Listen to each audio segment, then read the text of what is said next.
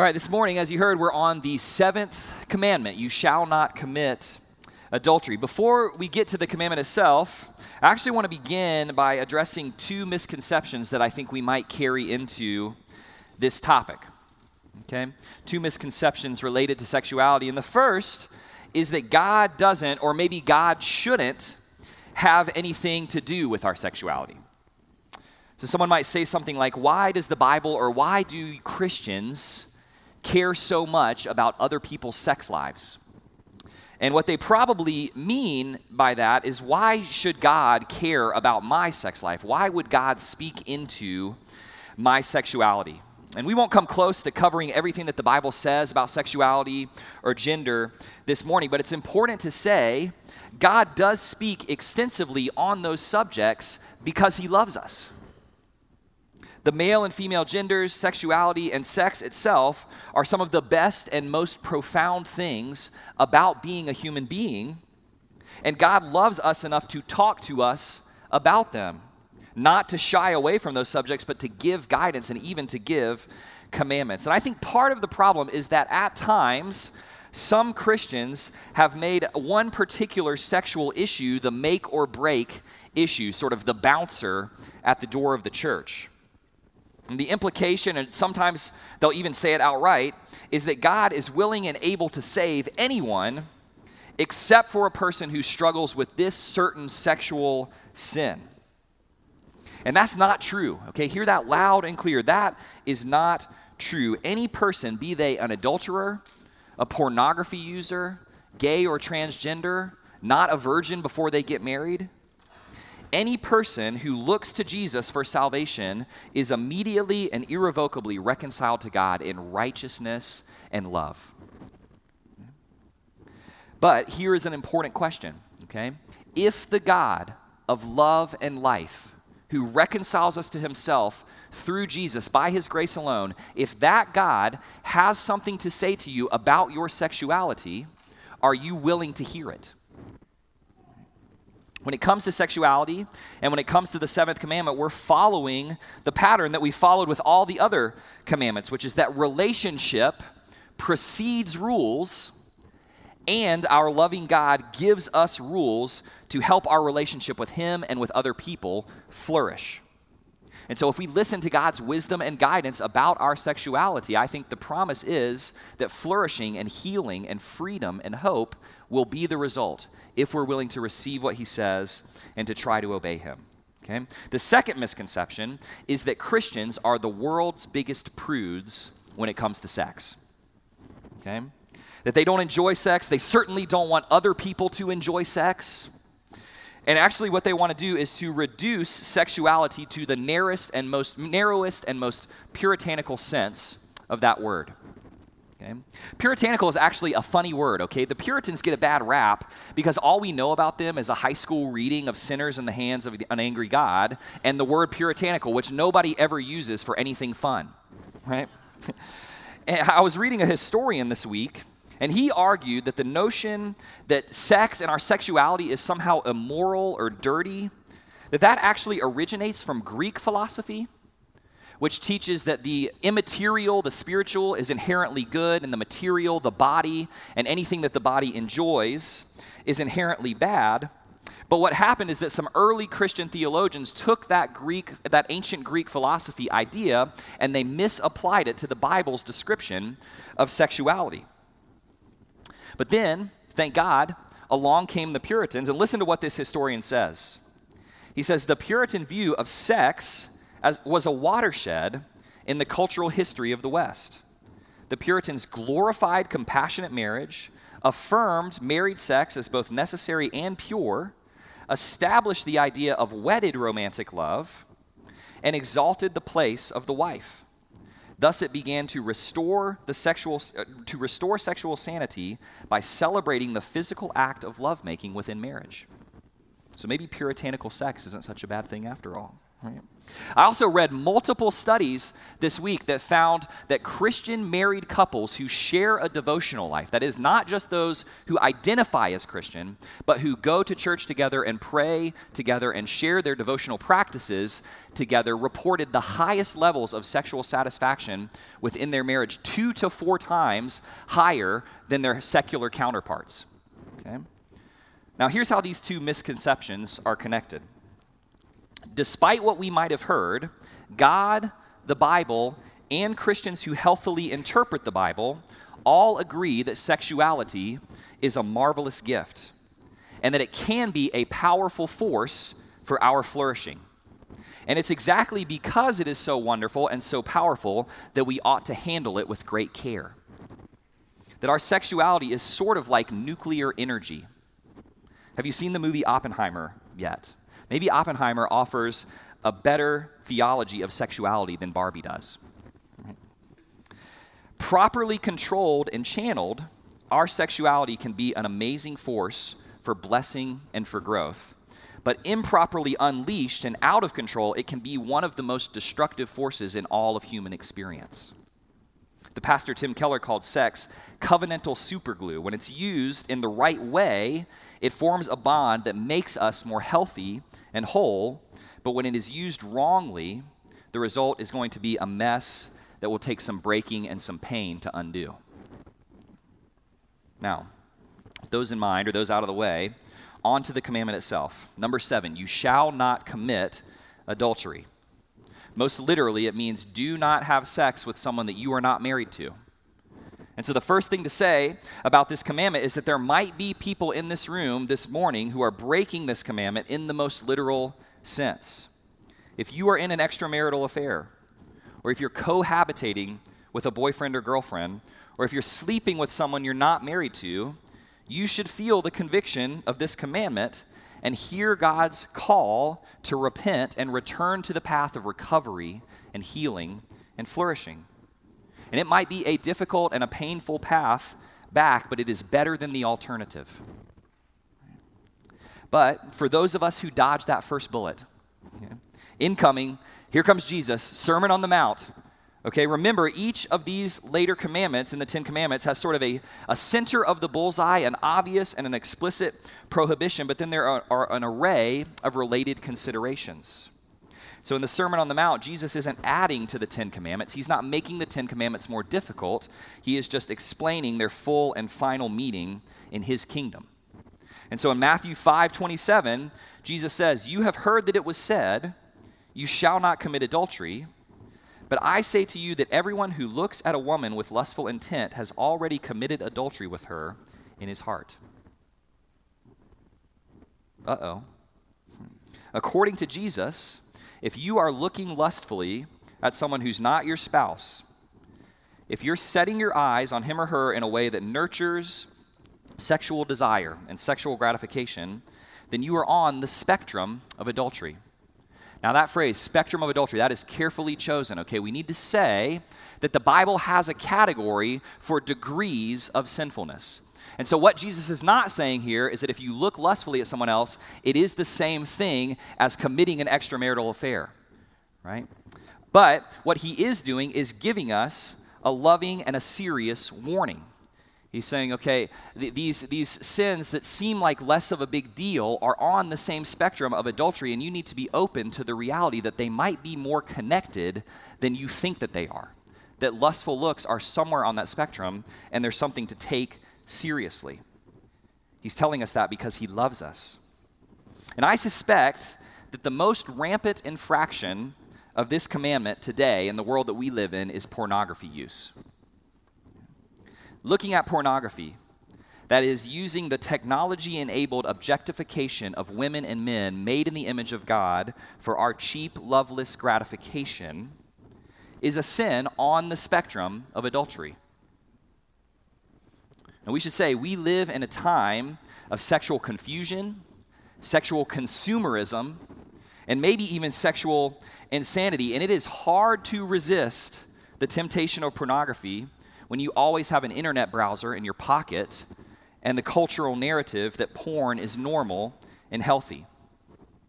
But cheap, relationshipless gratification has really always been a temptation, which is why Thomas Watson, another Puritan, way back in the early 1600s, said, quote, pornographic pictures secretly convey poison to the heart.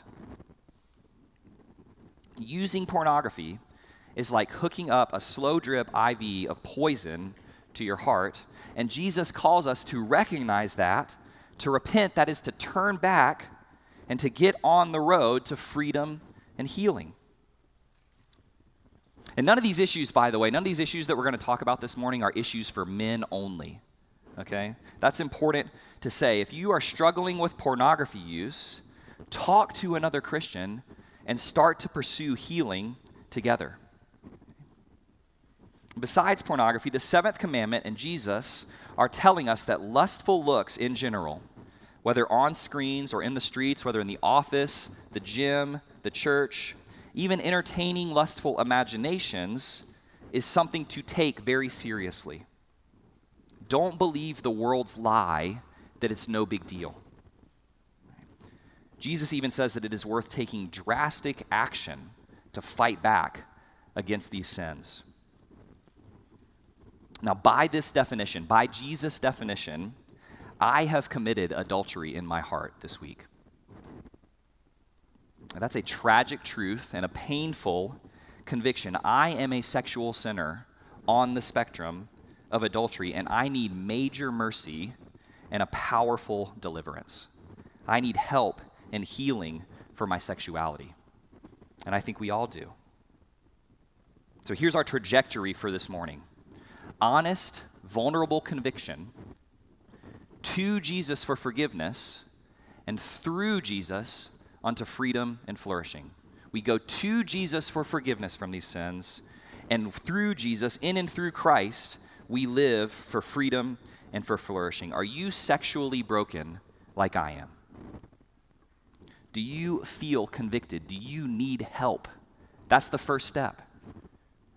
It's only when we come to Jesus as our real selves with our real need that we find real forgiveness and the way to real change. Now, to understand how that happens, we actually need to take a step back and discuss something even deeper than sexuality. There's something even more true about you than your gender or your sexual identity. Did you know that? Okay, there's another co- common false narrative that our gender identity or our sexual attraction is the truest most determinative thing about us, but there's something that's even deeper. And here it is You were made for covenant relationships. You were made for covenant relationships. From the beginning, at the very core of your being, you were designed to exist in covenant relationships, covenantal connection with God, and covenantal connections with other people. So, in other words, your general relationality and the type of relationship that you were made for is even truer and deeper about you than your sexuality or your gender identity. Okay? That's important. To understand the seventh commandment, how we find freedom and flourishing through it, we need to understand the difference between consumer relationships and covenant relationships. In a fallen world and as broken people, where we almost always end up by our own devices is in consumeristic relationships. Relationships that are based on what do you have to offer me and what do I have to offer you and what is going to be the nature of the transaction here. What have you done for me lately?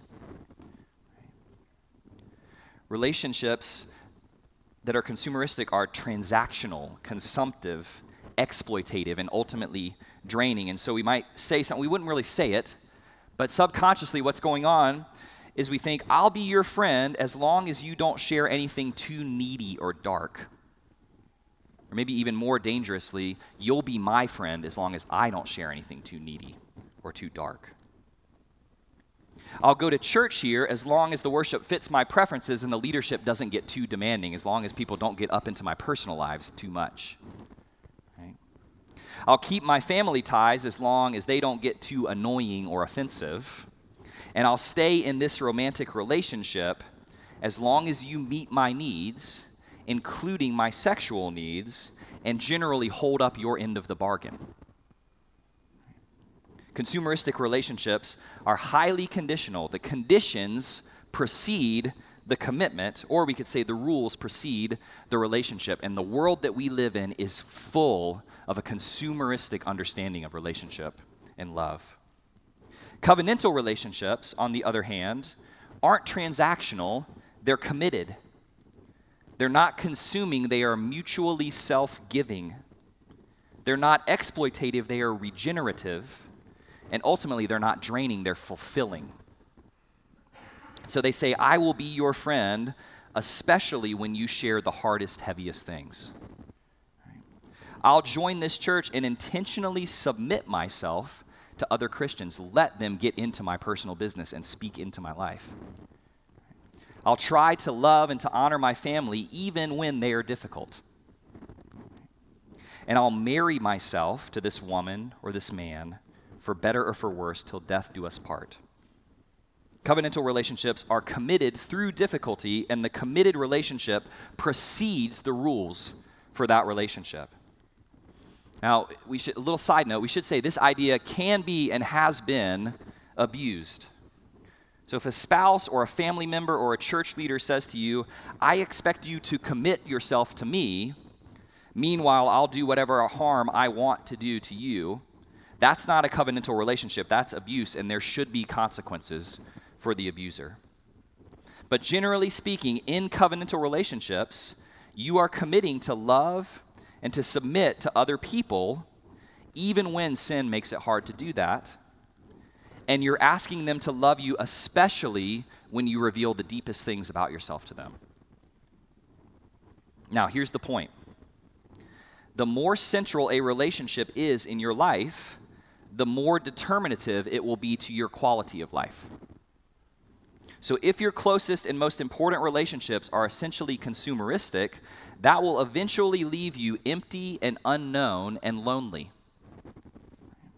But if your closest relationships are covenantal, that is, if there is a promise of commitment, even in the midst of struggles and sins, that's transformational. The counterintuitive thing that Christianity says is that when we relinquish our rights and our requirements in covenant relationships with other people, that's when we actually find true love and the deepest life. Now, this isn't to say that every relationship in our life should be covenantal, but our most central relationships have to be. And we can sort of think of this as almost like concentric circles, okay? The set of covenant relationships that you were designed for is first and foremost a relationship with God, a covenantal relationship with God. And second, all people were made for a covenant relationship with brothers and sisters in Christ as they put their faith in Jesus for their salvation. Within that, some of us are called to one very special individual relationship, one man and one woman in the covenant relationship of marriage. And so, by the way, if you're here this morning and you're single, maybe you're called to singleness for this season of your life, or maybe God is calling you to long term singleness, that doesn't mean that you are lesser or that your love life is lesser, that your relational life is lesser. Instead, what it means is that God is calling you to seek deep, seek deep connectedness and communion with Him and with your brothers and sisters in Christ in the church. The church is supposed to cherish single people because they teach us something vital about covenant relationships and vice versa. And similarly, if you have a broken, dysfunctional, or abusive biological family, God is calling you to embrace the church as your true family. That if you're a Christian and your family isn't, it really is true that your brothers and sisters in Christ are the more central relationship, the more determinative relationship in your life. Now, here's the big question Think about this one. Are covenantal relationships conditional or unconditional? Is this type of relationship conditional or unconditional? And the answer is yes. Okay? They're both, and they have to be both. Okay? A relationship that is entirely conditional, where every decision and action could mean the end of that relationship, is legalistic and it's full of fear and hiding. But a relationship that is entirely unconditional, that is, no matter what I do to you or you do to me, there will be no consequences, that's not really love. Love entails giving someone else enough weight in your life that they might hurt you.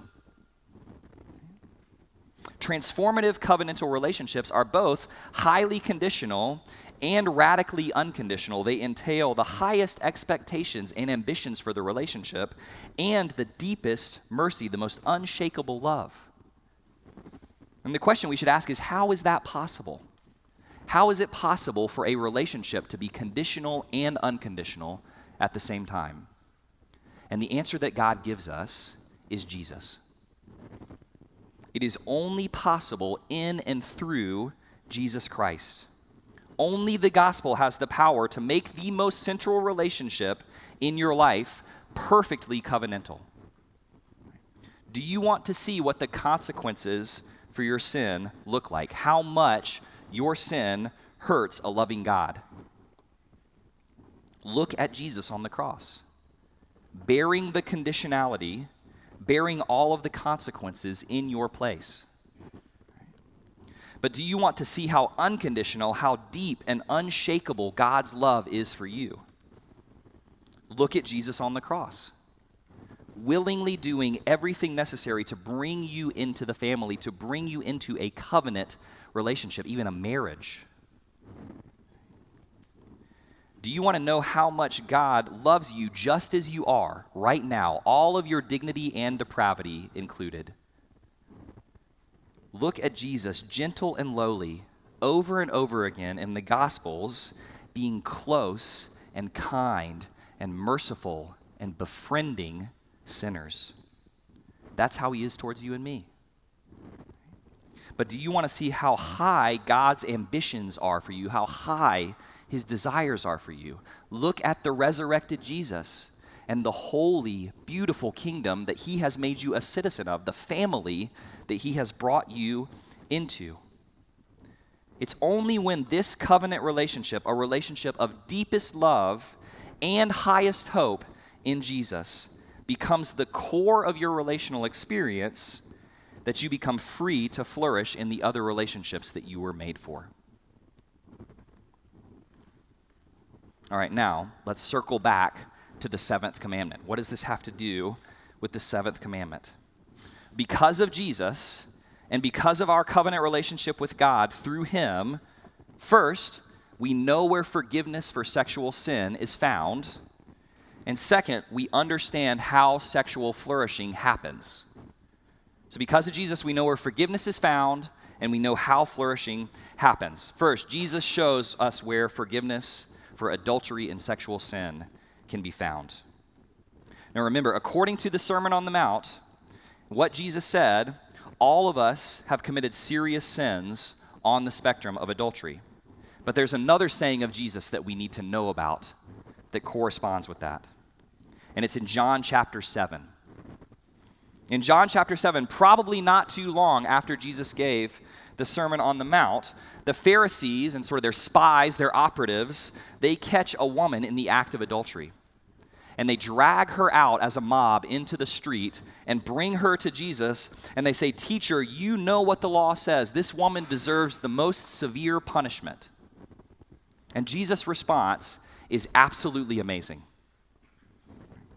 The first thing that he does is that he stoops down on the ground and he starts doodling in the dirt with his finger. You can imagine the shame that this woman would have felt as she's dragged out in public with her most serious sin. And Jesus does something unexpected and weird and even a little bit silly to take the attention off of her. So all of a sudden, all of her shame is redirected at him. Who is this weirdo doodling in the dirt? Right?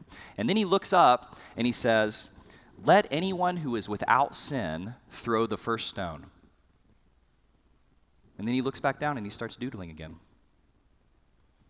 And one by one, the mob dissipates.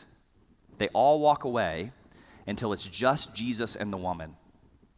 And he says to her, John chapter 8, verse 10, Where did they all go? Does no one condemn you? And she says, No one, Lord. And then listen to what Jesus says and hear him saying this to you. He says, Neither do I condemn you. Now go and sin no more.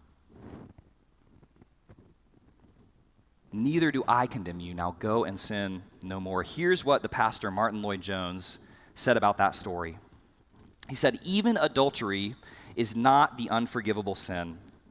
It is a terrible sin, but God forbid that there should be anyone who feels that he or she has sinned himself or herself outside the love of God or outside of his kingdom because of adultery. No. If you truly repent and realize the enormity of your sin and cast yourself upon the boundless love and mercy and grace of Jesus, you can be forgiven, and I assure you of pardon. But also hear these words from our blessed Lord Go and sin no more. These were Jesus' words to the woman caught in adultery, and they are also his words to us. If you, in your moment of deepest shame, when you are caught in the act, can see the face of Jesus and hear him say to you, I don't condemn you, and I'm inviting you to freedom. I'm inviting you to something better. He says both things to you. That is where the beginning of sexual healing and the beginning of flourishing is found. Now, there's a footnote on that John 8 story okay? Which is that historians tell us that that story is not in the earliest copies of the Gospel of John. It probably wasn't in the first copy of the bi- biography of Jesus that John wrote down. And so the question is why do we have it in our Bibles today? And I think the only logical answer is because at some point that woman went to her brothers and sisters in Christ and told them the story of what had happened to her. She was the only one who's there at the end of the story. She's the only one who could have reported those profound and powerful words of Jesus. In other words, the woman's vulnerable confession of where she found forgiveness and freedom changed not only her life, but also the lives of countless others. It's changing people's lives today. If you want freedom from sexual sin, the first step is to go to Jesus and hear him say, I don't condemn you. But the second step is to go to a brother or a sister in Christ and tell them the truth. Forgiveness comes from Jesus. Freedom is found in the context of honest, vulnerable community, honest relationship.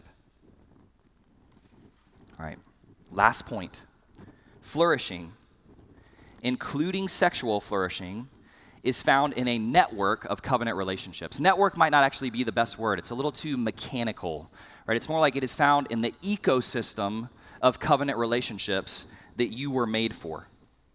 We don't have time to dig too deep into this, but in Ephesians chapter 5, Paul is talking about marriage, and he's even talking about sex within marriage, and he says something amazing. He says, No one ever hated his own flesh, but nourishes and cherishes it just as Christ does the church, because we are all members of his body. And then he quotes Genesis 2, the first marriage, Adam and Eve. He says, Therefore, a man shall leave his father and mother and hold fast to his wife, and the two shall become one flesh. He's talking about sex within the context of marriage there. And then he says, this, is a prof- this mystery is profound, and I am saying that it refers to Christ and the church. Now, there's a lot that we could dig into in those verses, but the big point, I mean, the, the logic there is incredible. Right? The big point is that love and flourishing happen within an ecosystem of covenantal relationships. And so every individual Christian has a covenant relationship with God through Jesus, and we're called to nurture and to cultivate that relationship. Married people are called to grow in mutually blessing, mutually honoring sexuality with one another. If you're married, if God has called you to be married, then, then sex is for that one specific covenant relationship. And within that context, it has an amazing power to bond people together and to teach us something about the covenant love of Jesus. But then, in every other relationship, that is with our brothers and sisters in Christ in the church, we're called to treat them as just that, to fill our minds with the truth that every other Christian that I meet is my brother or my sister. Right? And that what love and relationship looks like for us is different from what it looks like in marriage, but it is just as important and just as covenantal. And within that framework, God teaches us something powerful about his love, and he begins to heal us and lead us to flourishing, including sexual healing and sexual flourishing. Earlier this week, our, our women's director, Jen Guzzi, she sent this quote. I thought it was a great quote. I think it's a great quote to end on, to sort of frame how, how should we think about our relationships with other Christians within the church. Somebody asked me after the first service, by the way, as it pertains to non believers, to non Christians, you are still called to fill your mind with the truth that they are made in the image of God and that sexual impropriety with them is a serious sin because they are all image bearers. But as it pertains to Christians, we're called to treat each other as brothers and sisters and recognize that we are dealing with sons and daughters of the King. Right. Listen to this quote, take it with you.